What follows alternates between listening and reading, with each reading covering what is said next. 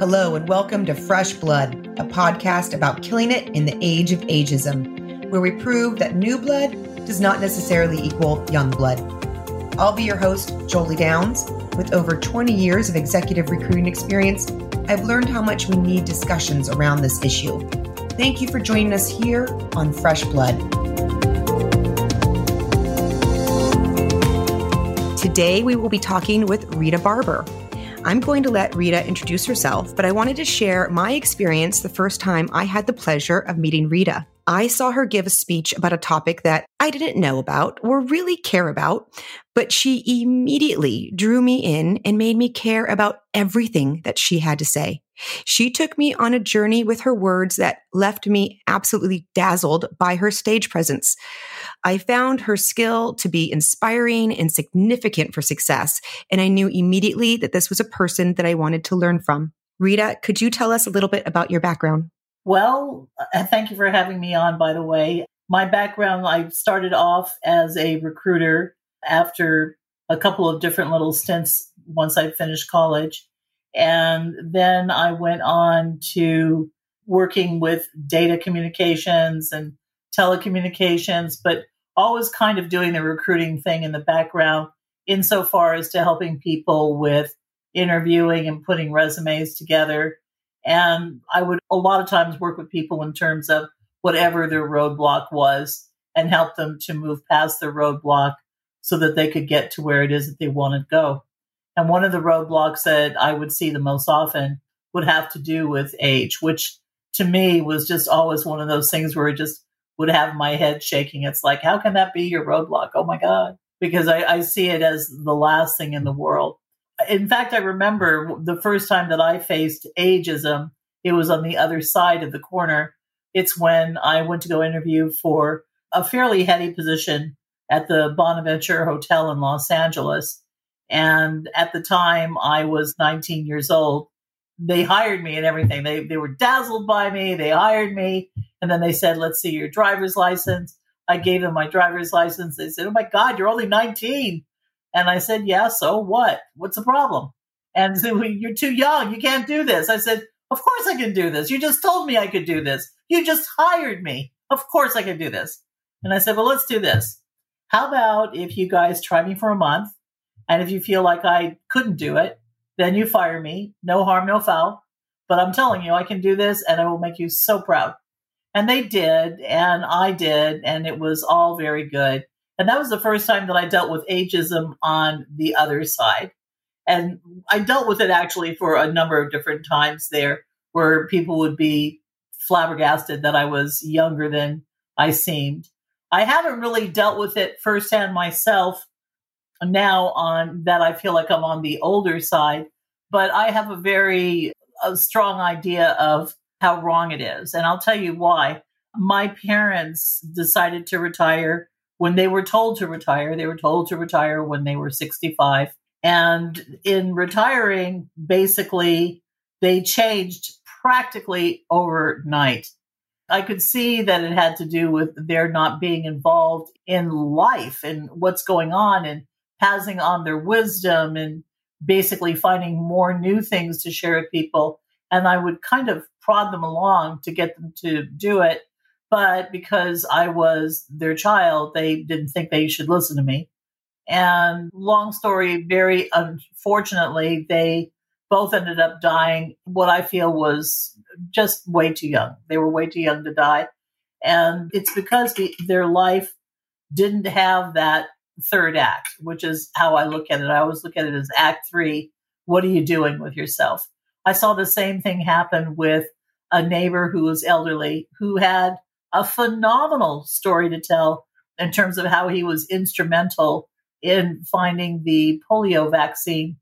And, uh, and I, I would beg him to go share his story with others because there were so many lessons within his story and he felt nobody would want to listen to him because he was too old. Well, that was his roadblock. That was his idea. And unfortunately, he didn't. Shortly afterwards, after being completely retired, he suffered a massive stroke and he died. And you just knew that it had a lot to do with the fact that he was not living his life fully. You know, there's this saying from Marianne Williamson, which is here's how to know whether or not you you're done living. If you're still breathing, you're not done. You know, and your life's mission is still there for you. And you got to live it. You really have to live it. Even if you don't know what it is, even if it's something that you've never done before, if it's something that comes from your lips, there must be some validity to it. And the next job then is to say, how do I pursue it? So I know I've kind of like gone over all these different courses here and sharing this with you, but as you can see, I feel rather strongly about this. Well, it's an important topic, and being purpose driven throughout life is an important topic. Now, how do you suggest people stay relevant in what we live in, which is a very youth dominated culture? Well, see, the first thing I would suggest is look at things for what they are. And so when we talk about a youth dominated culture, who basically is saying that? Who's placing that label out there? And why should you necessarily buy into it?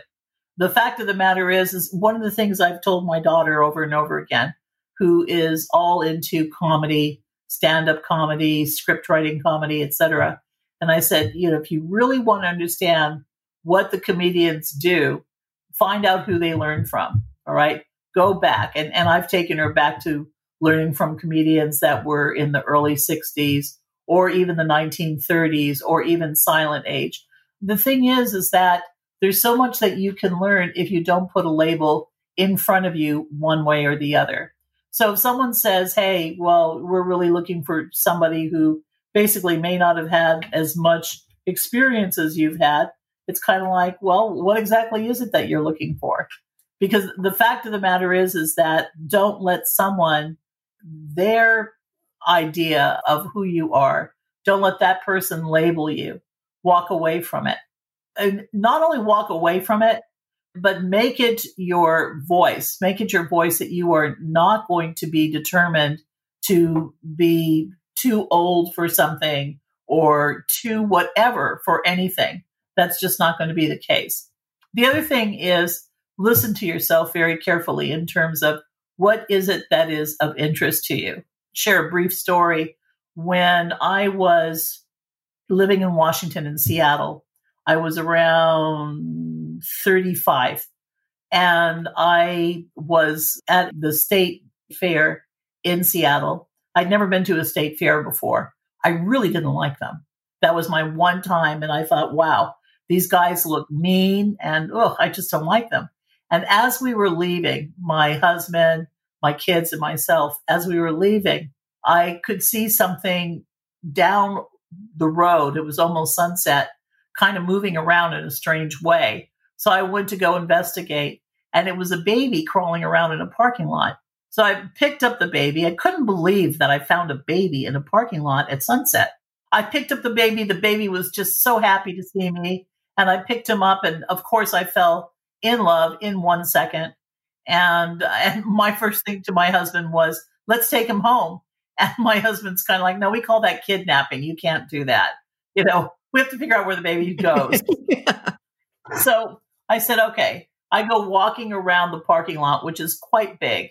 And finally, I come around where there's these tents. And one of the tents that I walked up to the person there opened up the little tent curtain and she called the baby's name. And I looked at her and it was her baby. The baby obviously knew that was his mommy. The baby went to the mommy. And I mean, I started getting so mad at that woman. And I said, Do you know your baby was so far away in the parking lot, crawling? It could have been hit by a car, it could have been killed. And your baby's just run. What's the matter with you? And then I realized with the very last light of the day that on one side of her face, she had been pretty freshly beaten up. And that's why she wasn't there for her baby. And I realized that it's one of these carnies that I saw that looked so violent. You know, I mean, it just painted a terrible picture in my mind. And I looked at her and I said, So your life doesn't have to be this way. I said, How about if you and your baby come home with me? and we'll get you situated and we'll figure out what to do, but don't stay in this situation. And she was not going to listen to me. She wasn't going to have anything of it. She just wanted her baby and she just wanted me to go. So I went. The next day I came back because I was hoping to talk her into it again, but they were all gone. And this thing made me sick. I mean, I was heartsick over what I'd seen. I was upset with myself for yelling at that woman first instead of first trying to figure out what her circumstances were. The whole thing was just a trip. And I thought about it for days and days and days. And then finally I realized, you know, well, what can I do about it? Yes, there is something I can do about it. I could work with women and teach them how to be more powerful in work, how to find their own job, how to be more powerful, period. So I started looking for a job. Long story, very short, I found a job doing that, even though my husband told me he didn't want me to do it. And that's because I believe in not listening to my husband, by the way, which was a very good thing because, you know, otherwise I wouldn't have found this great thing to do. And this is the thing that time and time again, I think about this woman. She lives in my mind's eye forever, so many years later. And the reason why is because she's the reason why we need to talk about topics like this that you don't let other people define you, that you realize that even if you've retired, you're not done. You're really not done. There's something else that you can go on to doing. And the thing is, is that you may have something brand new to do. And how thrilling is that? I mean, the stimulation for your mind, for your body, that other people will learn from it is absolutely great too. For sure. And if you are really going to dare to use the word youth, youth should be the newness of what you've learned. It should not be about your age. So you take that newness of what you've learned and now you pass it on and and you probably grow it even more because you'll meet with other people that have information to share with you as well. Yes. It isn't about age. It's about our strengths. It's about where we grow. It's about what we have to offer. And, and it doesn't matter if you're age 19 or you're age 65. It matters what you have to offer and what you have to bring to the table.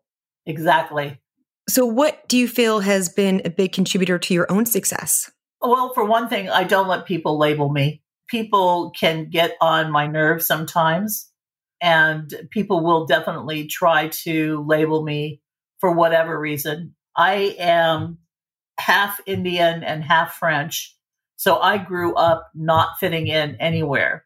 I was not light enough or dark enough to fit in with anyone. And that was hard for a very long time. Plus, we never ate normal food. You know, like normal food back when I was a kid was a peanut butter and jelly sandwich on Weber's bread. When I was a kid, you know, normal food like a boiled egg, or maybe some uh, French tuna or maybe a samosa. I mean, it would be these different things that people never saw. They they would look at me like I was weird. And not only that, but everybody had those really cool lunch pails, like with peanuts characters and everything on it. My family didn't believe in that. Basically, it was just paper bags, you know. So how ordinary. The classic paper bag. Yes. I know I can find them everywhere. The thing is, is the good side of that is that it made me say, okay, so I'm not going to let people label me. Even when it's difficult, I won't let them label me.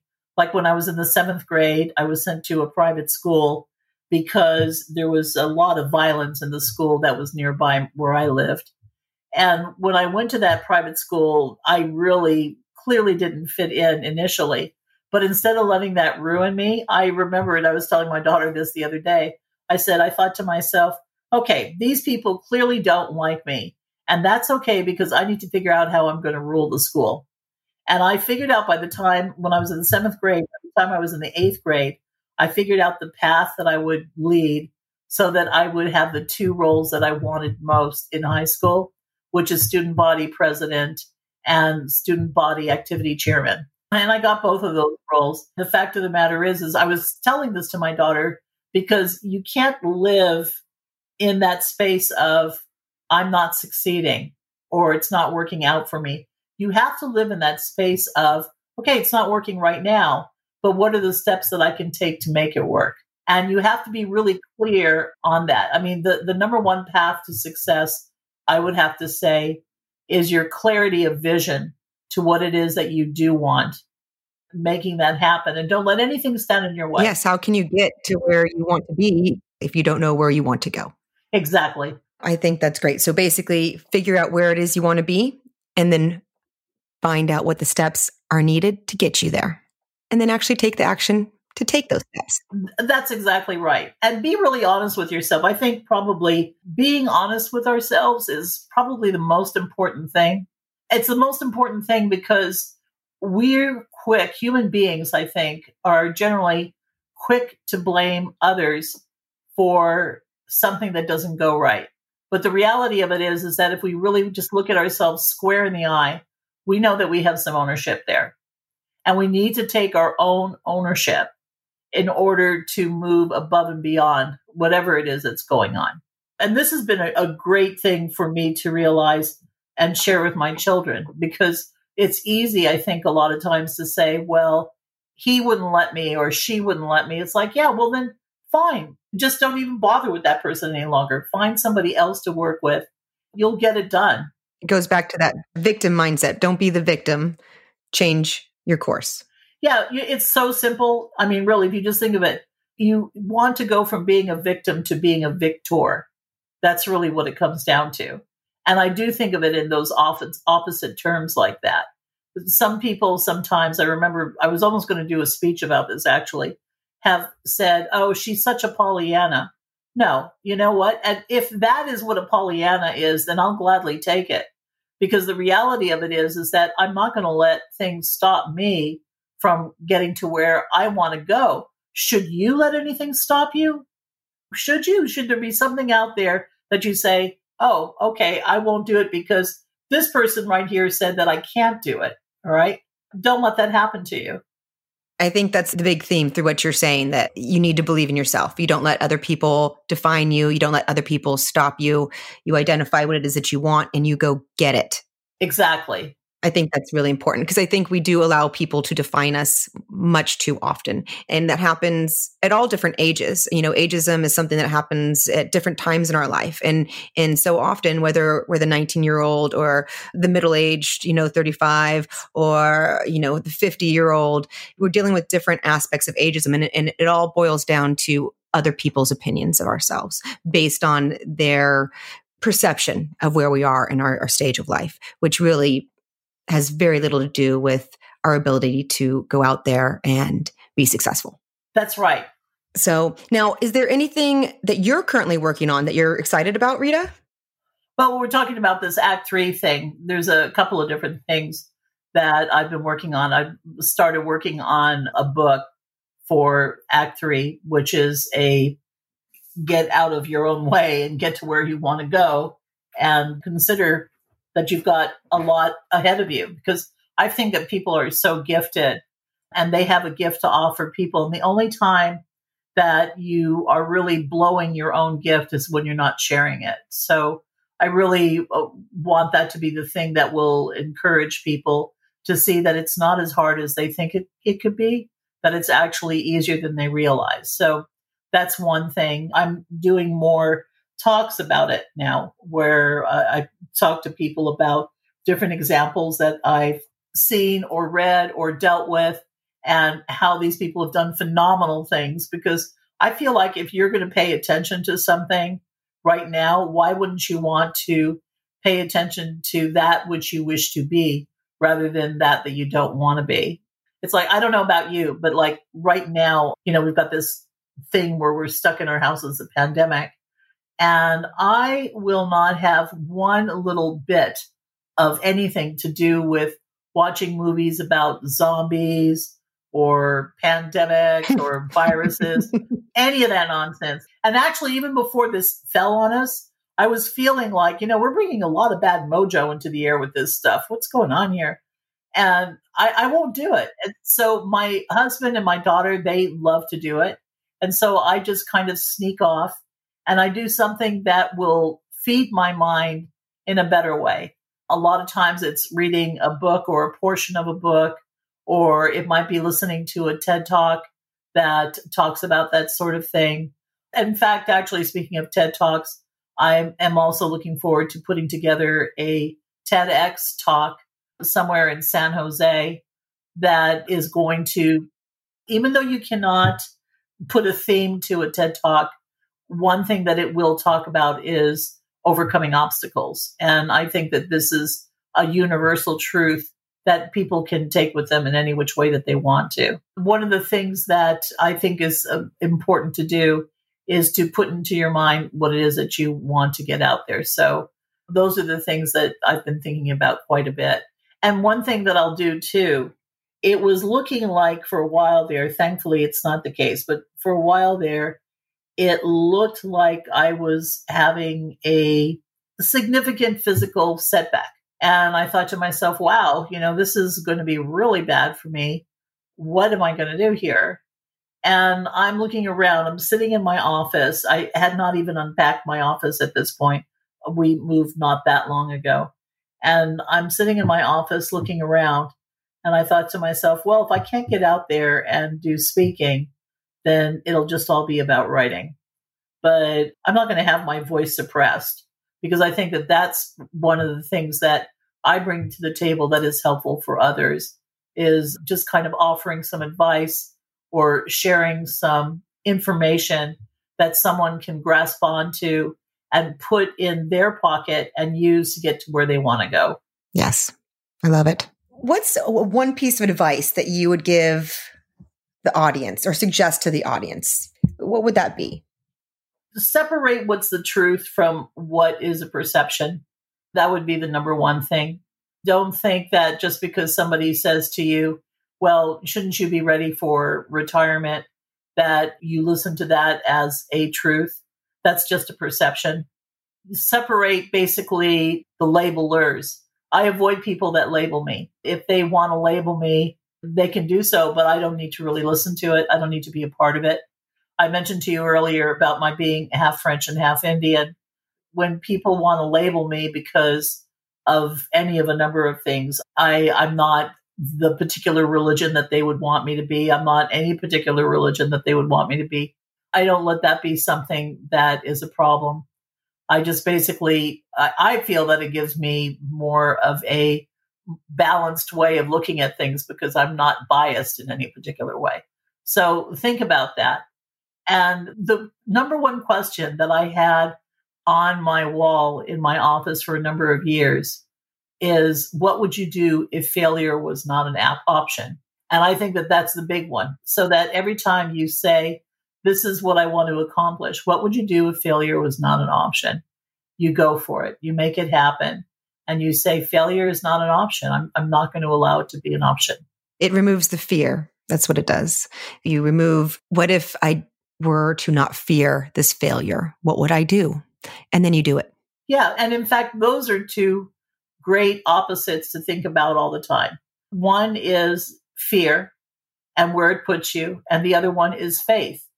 And when you're talking about faith, it doesn't need to be this thing where you say, Oh, are we talking about I hate to bring it up again and make it sound negative because that's not my intention, but it's not about religion. Faith is about trusting in yourself. Faith is about knowing that I would not have this idea in my head unless I was supposed to do something with this idea in my head. And you do something with it rather than being in fear of saying, oh, I, I can't do it. Why not? Why not you? Why could it be somebody else? Why not you? Yes. And when you have faith, there is no more room for the fear. That's where you need to go. You know, is there anything that you've failed at, Rita, that you've learned massively from? That's so funny. You know, I remember one time my dad and I were having a massive fight, massive, just huge. And this was before he he had had a minor stroke. After he had a stroke, I never would fight with him anymore. But he and I disagree on everything politically and uh, on everything. And one day we were talking about something, and I was talking about how women are making advances in industries where they're not thought of as making advances. And my example was this woman who is a savant who came up with a much more gentle way of euthanizing cows for the meat eating ranching industry. And I explained that what she did was she came up with this thing where these cows are gently taking up a conveyor belt, and there's pictures of the pastures all around and everything. And then they get to a certain point, and yeah. And my father, um, my father said, "Well, how do you know that the cow didn't feel anything or didn't know?" And I said, "Well, apparently they know because there's not a lot of bruised meat. That's how they can tell if they've struggled or if anything went wrong. And and she has a very low percentage of bruised meat. At any rate, though, he said, You don't know that to be true. He said, What about you? He said, You've had failures in your life. You've had lots of failures in your life. And I looked at him and I said, And I bet you know every single one of them, too. And uh, the thing is, I said, So you look at them, you say, You've had all these failures in your life. And I said, But let me tell you something. I don't look at them as failures. I look at them as learning opportunities. And I've taken every single one of them and done something with them. I said, otherwise, I could not be where I am now, doing the things that I'm doing now, if I looked at myself as being a failure rather than being a good learner. And that's what I am as a good learner. So I would say the same thing to anybody else. I'd like to call failure ladder rungs. Yeah, exactly. Exactly. There you go. And I think that that's the thing, you know, I mean, so to me, that's how I've been looking at it for a long time. I since, of course, as you probably have, have seen many a famous person say the same thing that they look at failures as learning opportunities. And the reality of it is, is that it really is just where there's not one person who has been an incredible success in their life that if they had looked at what they were doing as failure would be where they are today because they would say, Oh, I failed at it. I give up. I'll walk away. I'll do something else. But it's the person that says, it's not a failure. I need to learn from it and I need to figure out how to move forward. That's what you need to do. Now, maybe you need to get a help, some help from somebody. Maybe you need to find a mentor who can take you by the hand and listen to what you have to say for something that did not go the way you wanted it to and can offer you some perspective on how maybe you could do it differently the next time. But a mentor should be someone to you that encourages you to go forward with what your dreams are. It should never be someone who wants to be your wet blanket. Wow. There were so many great points Rita had to share with us today. I personally found at least five key takeaways from the conversation that I feel are so important to remember. The first, youth is about the newness of what you learn. I love this. And you can see it clearly in the people who embody this in life. People who are constantly learning and getting involved in new things. They have this vivaciousness, a, a youthness to their energy that can't be denied. You know, my father was a high school teacher until the age of 65, and his students could never tell how old he was. They were shocked when they found out he was retiring, and it's because he was always learning something new. Second, that it's not about age. It's about our strengths and what you have to offer and what you have to bring to the table at every stage of the game. Let's remember that and not judge. Third, a reminder that it's okay if it's not working right now. Take a step back, decide what it is that you want, figure out the steps you can take to make it work, and then most importantly, execute on that plan. It is the winning formula to reach your goals. Fourth, always separate truth from perception. Ugh, so important. It makes me think of this quote I have on my wall by Victoria Woodhull I should not change my course because those who assume to be better than I desire it. Just because someone has a certain perception does not mean that it is the truth. Always ferret out the truth. Fifth, so important, separate the labelers. Avoid those who label you. You don't have to listen to it or be a part of it. That is a problem with their own psyche, and we'll leave it at that. Don't let them in. I'll leave you with Rita's final parting words to me, which I found so powerful. Whoever you are and whatever your dream is, you have complete permission to go after it. So go on after it. Thanks again. Thank you for spending time with us on Fresh Blood.